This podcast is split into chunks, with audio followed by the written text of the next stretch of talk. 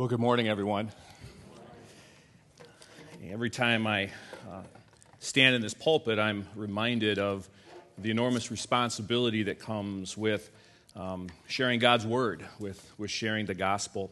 And so um, this week and in other weeks past, um, I always try to design a lesson or a message around not only the pulpit t- teaching, uh, but also something that you can take with you that you can um, pray over over the course of the coming week. And I especially want to focus on that today because I think it's one of the most important messages that I feel that I can give, and that is on this idea of indispensable grace.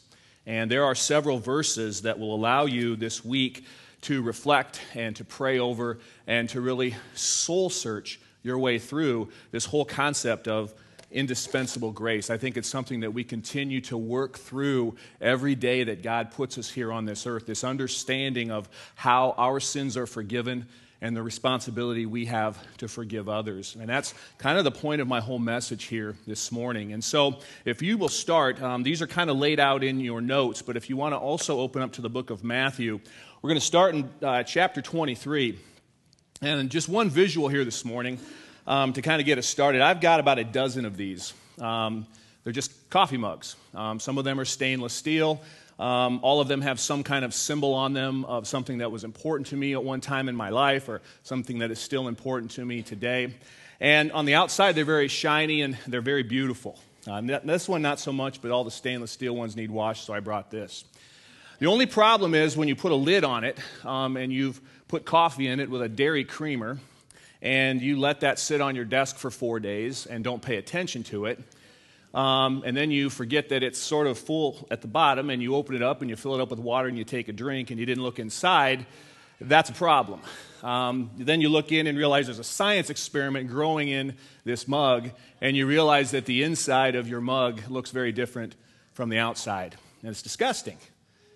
And I think that's what Jesus is getting at when he is talking to the Pharisees in, in Matthew 23, verse 26. He says, Blind Pharisee, first clean the inside of the cup and dish, and then the outside will also be clean as well.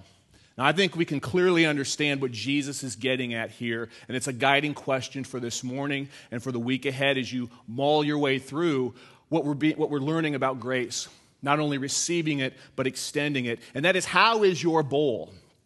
How is the inside of your soul, if you will, if we extend that metaphor? How is it looking in the light of receiving and offering grace? That's an individual question for each one of us to go through. And I think it's something we need to, a spiritual practice we need to go through every single day, is to examine our lives before a holy God, before a holy God who gave everything so that we could be saved. And there are several scriptures that we're going to go through that are going to teach us about the state of our souls, separate from God, and then the beauty of His grace, the life changing power of God's grace. We're going to start then in Luke chapter 8. Now, this is also in your notes, but if you want to turn in your Bibles to verse 9 through 14, we're going to start here this morning. And I want to give you some context for this passage. Jesus is again encountering a group of Pharisees, and we know all throughout Scripture they are constantly nipping at his heels, challenging his teaching, trying to catch him, trying to make him look bad, and Jesus keeps and constantly just responds, responds, responds. And this group of Pharisees, we learn from this passage, are very confident in their own righteousness. So much so that they are so arrogant that they are looking down on everyone else around them. They're holding power over them. Their spiritual anger, or arrogance is so obvious. And so Jesus notices this and he says, basically, this has got to stop. So I'm going to tell them a story. And here's the parable that he begins with in Luke 8 9 through 14. Jesus says, Two men went up to the temple to pray, one a Pharisee and the other a tax collector. The Pharisee stood by himself and he prayed this God, I thank you that I am not like other people. What a way to start a prayer, huh?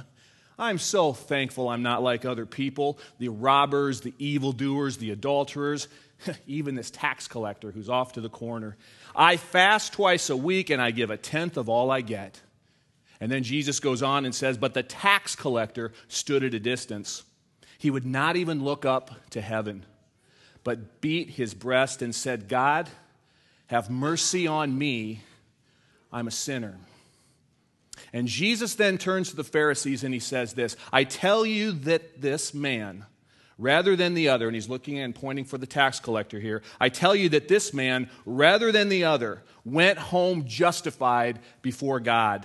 For all those who exalt themselves will be humbled, and those who humble themselves will be exalted. Jesus reserves his judgment for the Pharisee, and he offers forgiveness to the sinner. Man, that is powerful. He reserves a judgment for the Pharisee, and he offers forgiveness for the sinner. Now, the question is obviously this why is that significant? Why is that important for us to know? Why is that important for us to reflect upon today and in the week ahead? Why does this need to be part of our spiritual walk every single day? The answer is simply this we are all sinners, every single one of us. And we all require grace. And that grace only comes through the blood of Jesus Christ. We're reminded of that. And here's what we learn if we were to compare the tax collector and the Pharisee two things. The Pharisee goes in prayer and he's proud. He's proud. He's, he's, it's all about himself. So, those two things we learn. He is proud in his prayer and he continues to focus on himself, what he's done, why he's better than everybody else. And Jesus points out that it's the tax collector who comes number one and is humble completely humble, bows down in front of God. And the second thing he understands is my salvation isn't about me, but it's about Jesus. Father, I have sinned. I fall before you. Will you forgive me? See, the Pharisee wants to be seen. That was typical of the Pharisees of the day. They wanted to be seen. They wanted everyone to know how righteous they were. And it got to the point where their righteousness became arrogance. And Jesus says, Don't pray like the hypocrites. Don't make public displays of your faith to bring the attention to yourself. He said it's better if you go into another room, shut the door, and pray because it's your Father who will see you and reward you. One scholar says about this parable that the Pharisee wasn't actually asking anything through prayer, but he was basking. and Jesus is calling out that type of faith. He's calling out people who bring the attention upon themselves and their own righteousness rather than making it about His grace and our utter need for it. It kills our witness when we are spiritually arrogant. And Jesus teaches and teaches and teaches about this. It is about Him. It focuses on the external, and, and, and then we, we don't worry about what's on the inside. And that's what Jesus warns us. Every one of us needs to be constantly looking on the inside, our own soul, our own bowl. I don't find anywhere in Scripture where Jesus says, and by the way, make sure you're looking in on all the bowls of all your friends and relatives and neighbors. He says, you focus on yourself. Focus on yourself because no one is capable of living a life free of sin. We cannot stand before a holy, perfect God based on our own merits. I don't care how much money we give. I don't care how many times we come to church. I don't care how many songs we sing. Short of the blood of Jesus Christ, we fall short of a holy God. We're all equal in that way.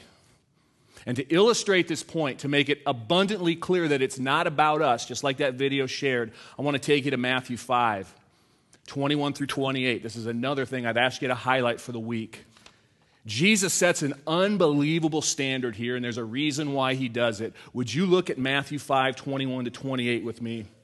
Jesus says, You have heard that it was said to the people long ago, You shall not murder. Well, that's easy to do. We don't murder.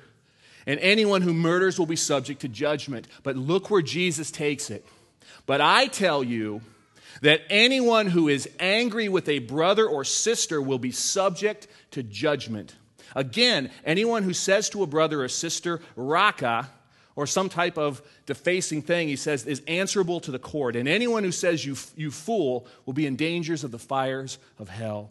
He says, therefore, if you are offering your gift at the altar, and there remember that your brother or sister has something against you, leave your gift there in front of the altar. First go and be reconciled to them, and then come and offer your gift. So that's a pretty high standard. Yeah, it's easy to say we're not murderers, but Jesus is saying even your anger that's unresolved separates you from God. Notice what else he says. Settle matters quickly with your adversary who is taking you to court. Do it while you are still together on the way, or your adversary may hand you over to the judge, and the judge may hand you over to the officer. Truly, I tell you, you will not get out until you have paid the last penny. And then he goes on to say this You talk about a standard. He says, You have heard that it was said, You shall not commit adultery. But I tell you that anyone who looks at a woman lustfully has already committed adultery with her in his heart.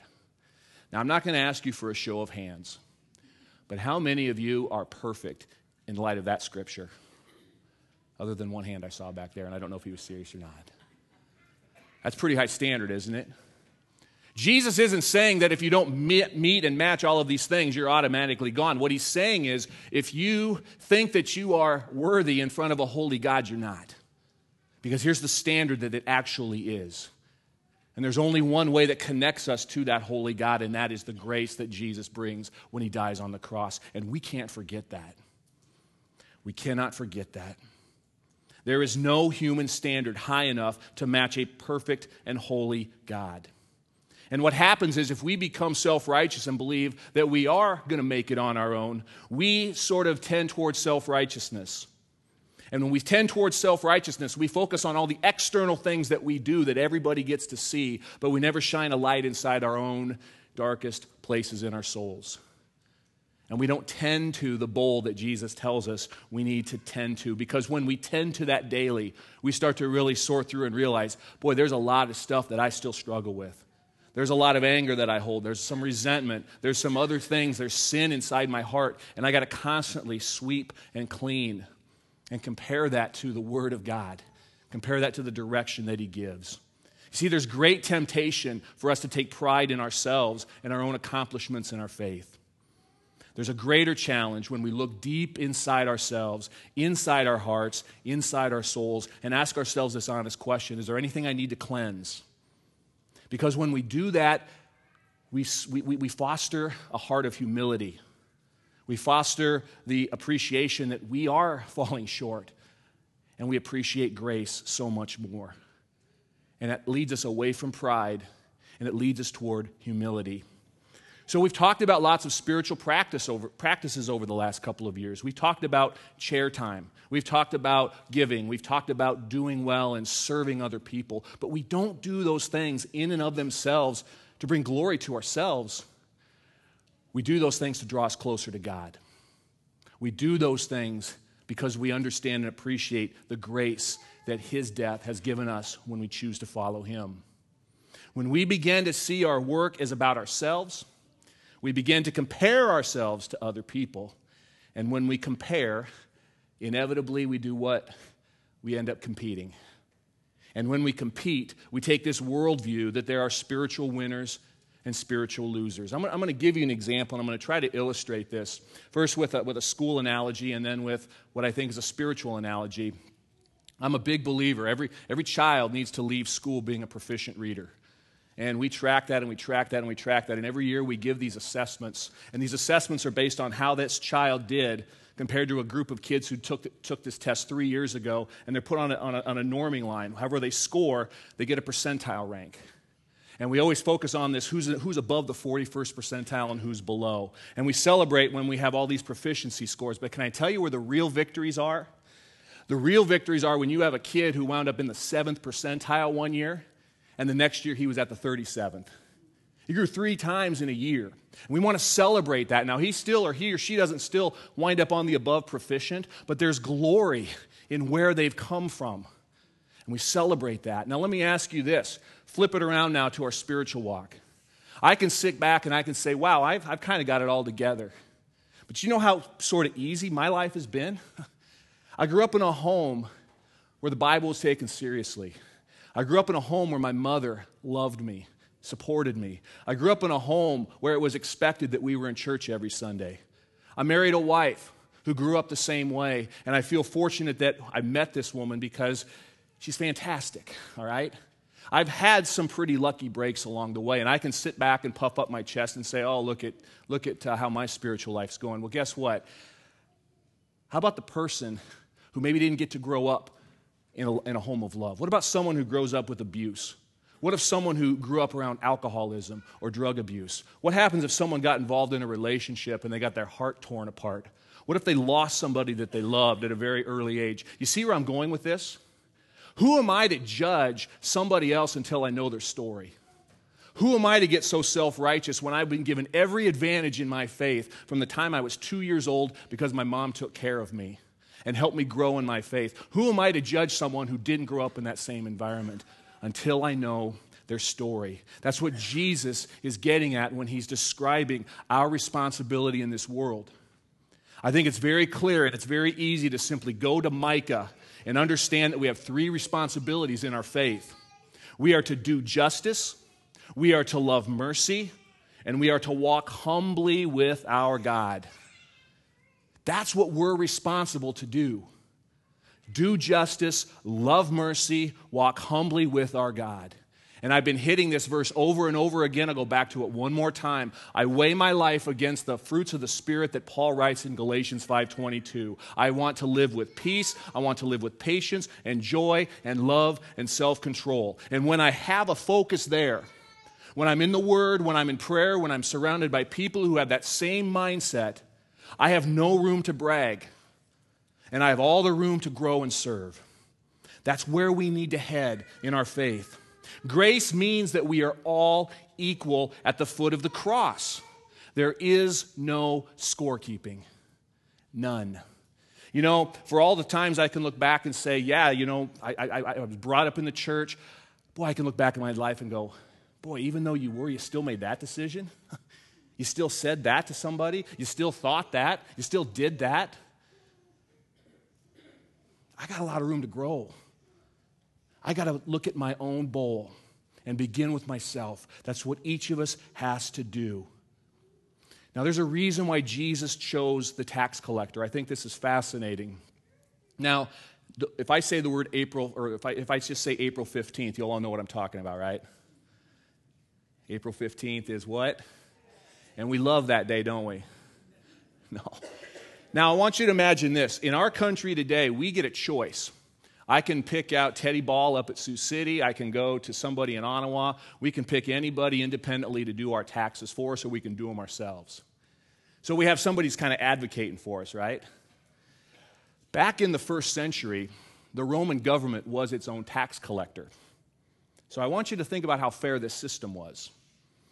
Picture it today if the American government was our tax collecting system and per, our local tax person would just take an extra 20% of your paycheck off the top just to take care of himself or herself. Would that make you angry? That's exactly what this tax collector represents in this parable. Tax collectors were viewed as some of the lowest of the low in society at that time. And so Jesus, I think, is very intentional to try to choose somebody who would truly be seen as not a great person. This is not a hero in this parable. This is a bad person who does wrong things. But the point isn't what he's done, the point is his response to what he's done. This tax collector, first of all, stays a distance from the temple. He doesn't come right to the middle of it like the, like the Pharisee, he sort of stays off to the side, humbly stays there. And then he beats his breast. And this is interesting too, as I, as I kind of looked into this. That was an expression that would have been very noticeable or very understood back in the first century. When you were beating your breast, that would be sort of like today when we get really down on ourselves or, or something happens, we go, Oh, I can't believe that. We might go like this.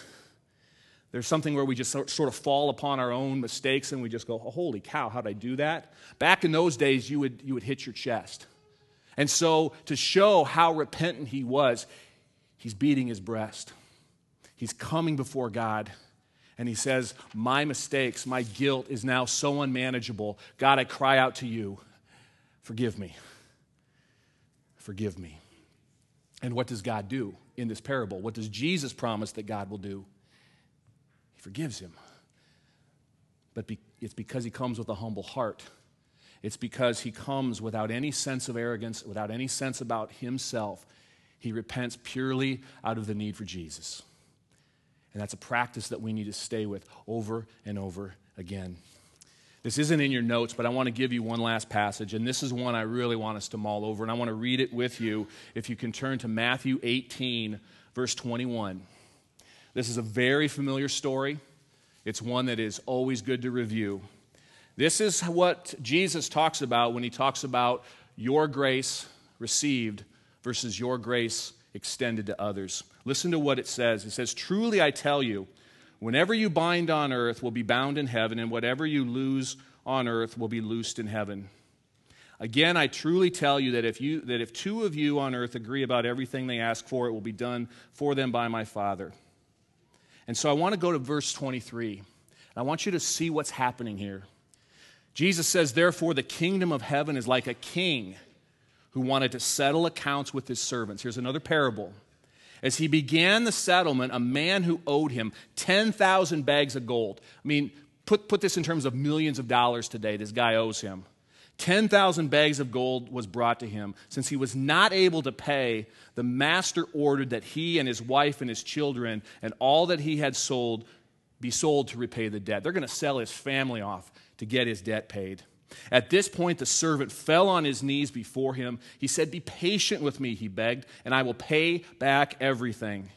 The servant's master took pity on him. Notice this word didn't delay the debt, he canceled the debt and let him go. But then that servant went out. He found one of his fellow servants who owed him a few hundred silver coins. He grabbed him and began to choke him. Pay back what you owe me, he demanded. His fellow servant fell to his knees and begged him, Be patient with me, and I will pay it back. But the man refused. Instead, he went off and had the man thrown into prison until he could pay the debt. When the other servants saw what happened, they were outraged. They went to the master and listened to what the master says You wicked servant, I canceled that debt of yours because you begged me to. Shouldn't you have had mercy on your fellow servant just as I had on you? In anger, his master handed him over to the jailers to be tortured until he could pay back all that he owed. And this is the verse that rocks me to my core. Look at verse 35. Jesus says, This is how my heavenly Father will treat each of you unless you forgive your brother or sister from your heart. Whoa. Now that's a judgment verse, if there ever was one. God is extremely sensitive to how we dispense grace. You see, for the forgiven, each one of us, there is great responsibility to forgive. Peter one time asked Jesus, How many times should I forgive? And he's thinking he's being pretty righteous. I'll forgive seven times. What Jesus say in response? Seven times 70. Now, he's setting a bar, just like in some of these other parables, that is so high, so far above what's expected. But here's a case where a man loses everything. There's no way he can pay this debt back. And the king cancels his debt. And what does he do with someone who owes him a little bit? Does he show the same forgiveness? No. And Jesus is very clear. if you're looking for verses of judgment, that's a judgment verse. If you can't forgive, then this is what you can expect from my Father. I, I, I wrestle with that. Uh, it would take me probably three or four more series of just study to really get to the bottom of that. But at face value, I take that as a pretty serious verse, a pretty serious challenge for us. Many, many years ago, when I was at Westwood teaching, I, I worked with, uh, with Fellowship of Christian Athletes, and we had a group of junior high students. They were in the class of 2001. Um, they were eighth graders, and I wanted to take them to a leadership camp. And it was, I think, $400 a kid. And so we're talking about raising 4000 bucks. And so we did a bake sale at the Sloan Days. We went out and I think did some field work in a cornfield. And our big thing was we were selling um, ties and other things. And I think some of you might even be wearing them. I know Brenda was part of that group. But I made a huge mistake. And the mistake was this I didn't read the fine print. They sent me boxes of ties and boxes of clothing and materials that we were selling.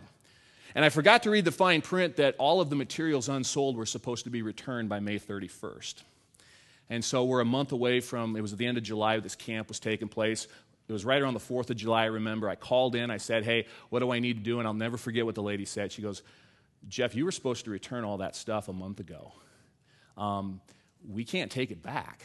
Um, you're going to have to write a check for the difference and then be done with it.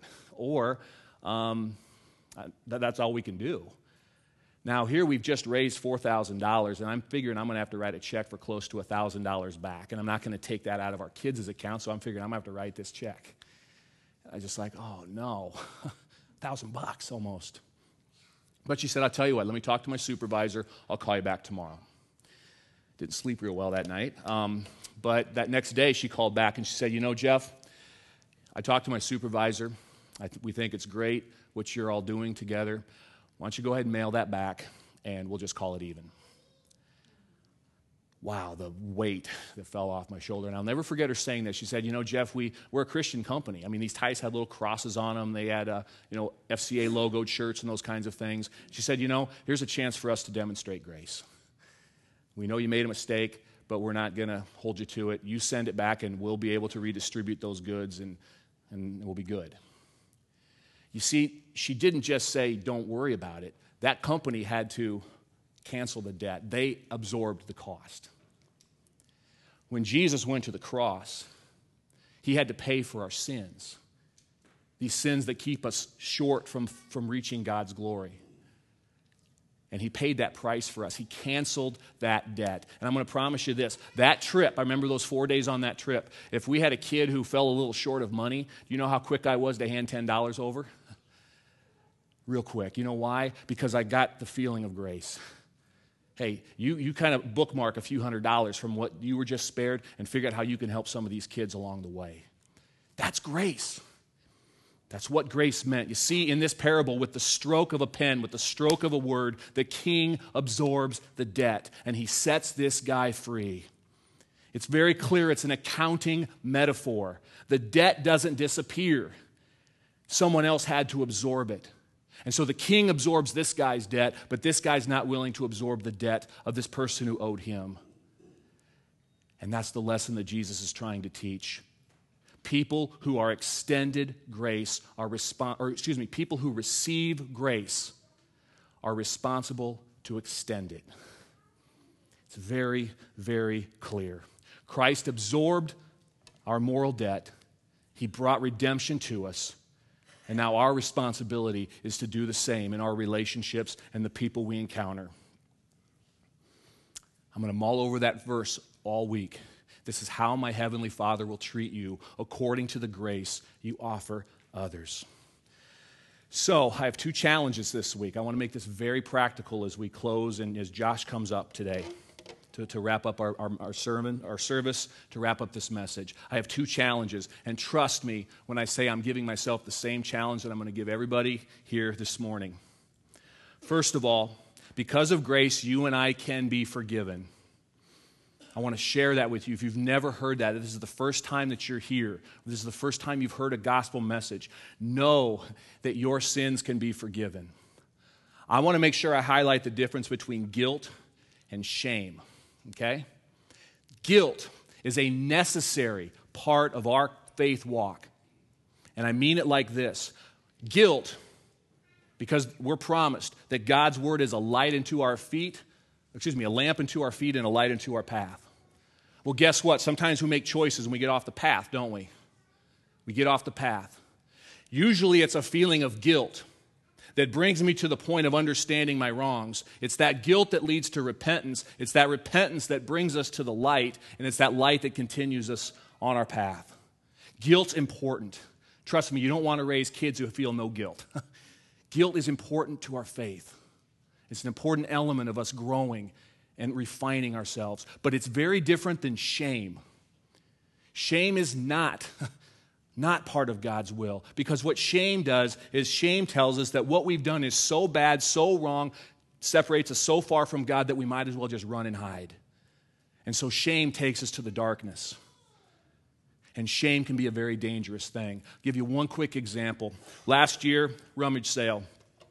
Joey comes home, Dad, I made $25. Really? That's awesome. You made $25. Yeah, I sold your iPod. um, he didn't think I used it anymore. It was sitting, and to my, to my fault, it was sitting under the, the couch. I was looking for it, and he found it. He said, I didn't think you were using it anymore. I made $25 on your iPod. Well, he clearly heard me that morning um, frustratedly yelling at Beth, or not yelling at Beth, but yelling about this to Beth, or at least my voice was raised, and he knew, oh boy, I messed up. That, that was a little more than $25, and it had a lot more dollars in music on it. And he knew. Well, we spent the day and we didn't see Joey. I, am telling you, we did not see him from noon until supper time. We didn't know where he was. Found him in a room buried under the covers. And when I pulled the covers back, it was just this sweaty, tear filled mess. And I just grabbed him, I put my arms around him, and I said, Joey, I'm really frustrated that you did this, but you're a lot more important than that iPod. Now, my instincts as a father were this it killed me to see him hiding from me out of shame. Now, he needed to understand he can't do that again. but I never want him to reach a point where he thinks he's done something and he has to run and hide from me and never show his face again. Now, if my instincts as a humanly father, or a humanly, a human father, are to have that kind of love and care for Joey, even when he frustrates and angers me, can you imagine the love and concern that our Heavenly Father has to us? The difference between guilt and shame. My son knows he's never going to sell my iPod again. But Joey also knows that no matter what, hopefully he knows this, and I'll keep hammering it home. Hopefully he also knows that there's nothing that he can do that I'm not going to love him through. As hard as it may be, I'm always going to love him through whatever choices and decisions he struggles with. Our kids have to know that, but more importantly, you and I have to know that that that's how our heavenly Father responds to us, and it's all because of this undisputable, unbelievable grace. And it's the same grace that we're required to extend to everyone else. So here's what I want you to do to close today. I'm going to invite you to do this. This is on your own. This is for your growth. You'll get what you put into it, which could be all or nothing. I'm simply going to ask you to do this. I'm going to do the same thing. On the back of your notes, or if you have a place where you want to write something at home, I want you to do this. And I want you to really pray over it. Make a list of every single person who you need to forgive. Okay? Make a list. Um, maybe they owe you five bucks, or maybe it's something way deeper and more serious than that. Maybe it's someone who has really, really hurt you. Make that list. Now, I don't want to trivialize this because I know that every one of us, somewhere along the way, has been badly hurt by somebody in some way. And it's simply not easy just to say, well, I forgive them, I'll move on. There's a great country western song um, where, this, uh, where this woman sings, you know, Jesus may love you, but I don't, and he may forgive you, but I won't. I don't want us to go there. But sometimes we can say we forgive, but yet we still harbor those ill feelings. They still churn inside of us. I want you just to have that list in front of you. And then I want you just to pray to God God, I don't know that I have the power to forgive every single situation, every single person here, but would you give me this, give me two things? Would you, first of all, give me opportunities to grow through this? Help me see if there's a way I can reach that point. And Father, will you help get me to the point where I can offer that forgiveness? And here's the tricky thing a very wise man told me recently that sometimes you have to be prepared to offer forgiveness for apologies that never come. I love that. I said that should be a country western song. You have to be prepared to offer forgiveness sometimes for the apologies that never come. Because you're the one drinking the poison when you're the one who can't forgive. I want to encourage you this week Make a list. Make a list of all the things, all the places, all the people that you're harboring, that you're holding on to, and say, God, I need to release this to you. Give me the strength to one day reach an opportunity or to reach the moment where I can say, I forgive this. I forgive you. I forgive that. It frees your soul, it frees your spirit, and it allows you to live the life of joy that God is calling us to live. Plus, he seriously commands us to do so. Would you pray with me as we close today? Father God, we are so thankful, so thankful for your grace. We're thankful that in our weaknesses, we're thankful that in our sin, that in all the ways that we humanly fall short of your glory, that you made a decision to take that upon yourself, that you sent Jesus to this world. He taught us to live, He taught us how to love, and most importantly, Father, He bore the cross that we all deserve. Father, I don't even know how to put a quantified number on what a saved life is worth. But it's way more than any amount of money. It's way more than any amount of material possession. We have that freedom in you when we follow you. So, Father, with that excitement and with that thankfulness, I pray that each of us can let go of the things that we're harboring. Help us to forgive those who have hurt us. Help us to forgive those who need our forgiveness. We didn't deserve what Jesus did for us, and sometimes people don't deserve the forgiveness that we can give them. But Father, it's not about what's deserved, it's simply about you and your righteousness and your holiness and our desire to come to that point. For all of us here, I pray that we can really pray through, think through, talk with our close friends about the places in our lives that we need to clean our bowls and offer forgiveness. And it's in Jesus' name I pray, amen.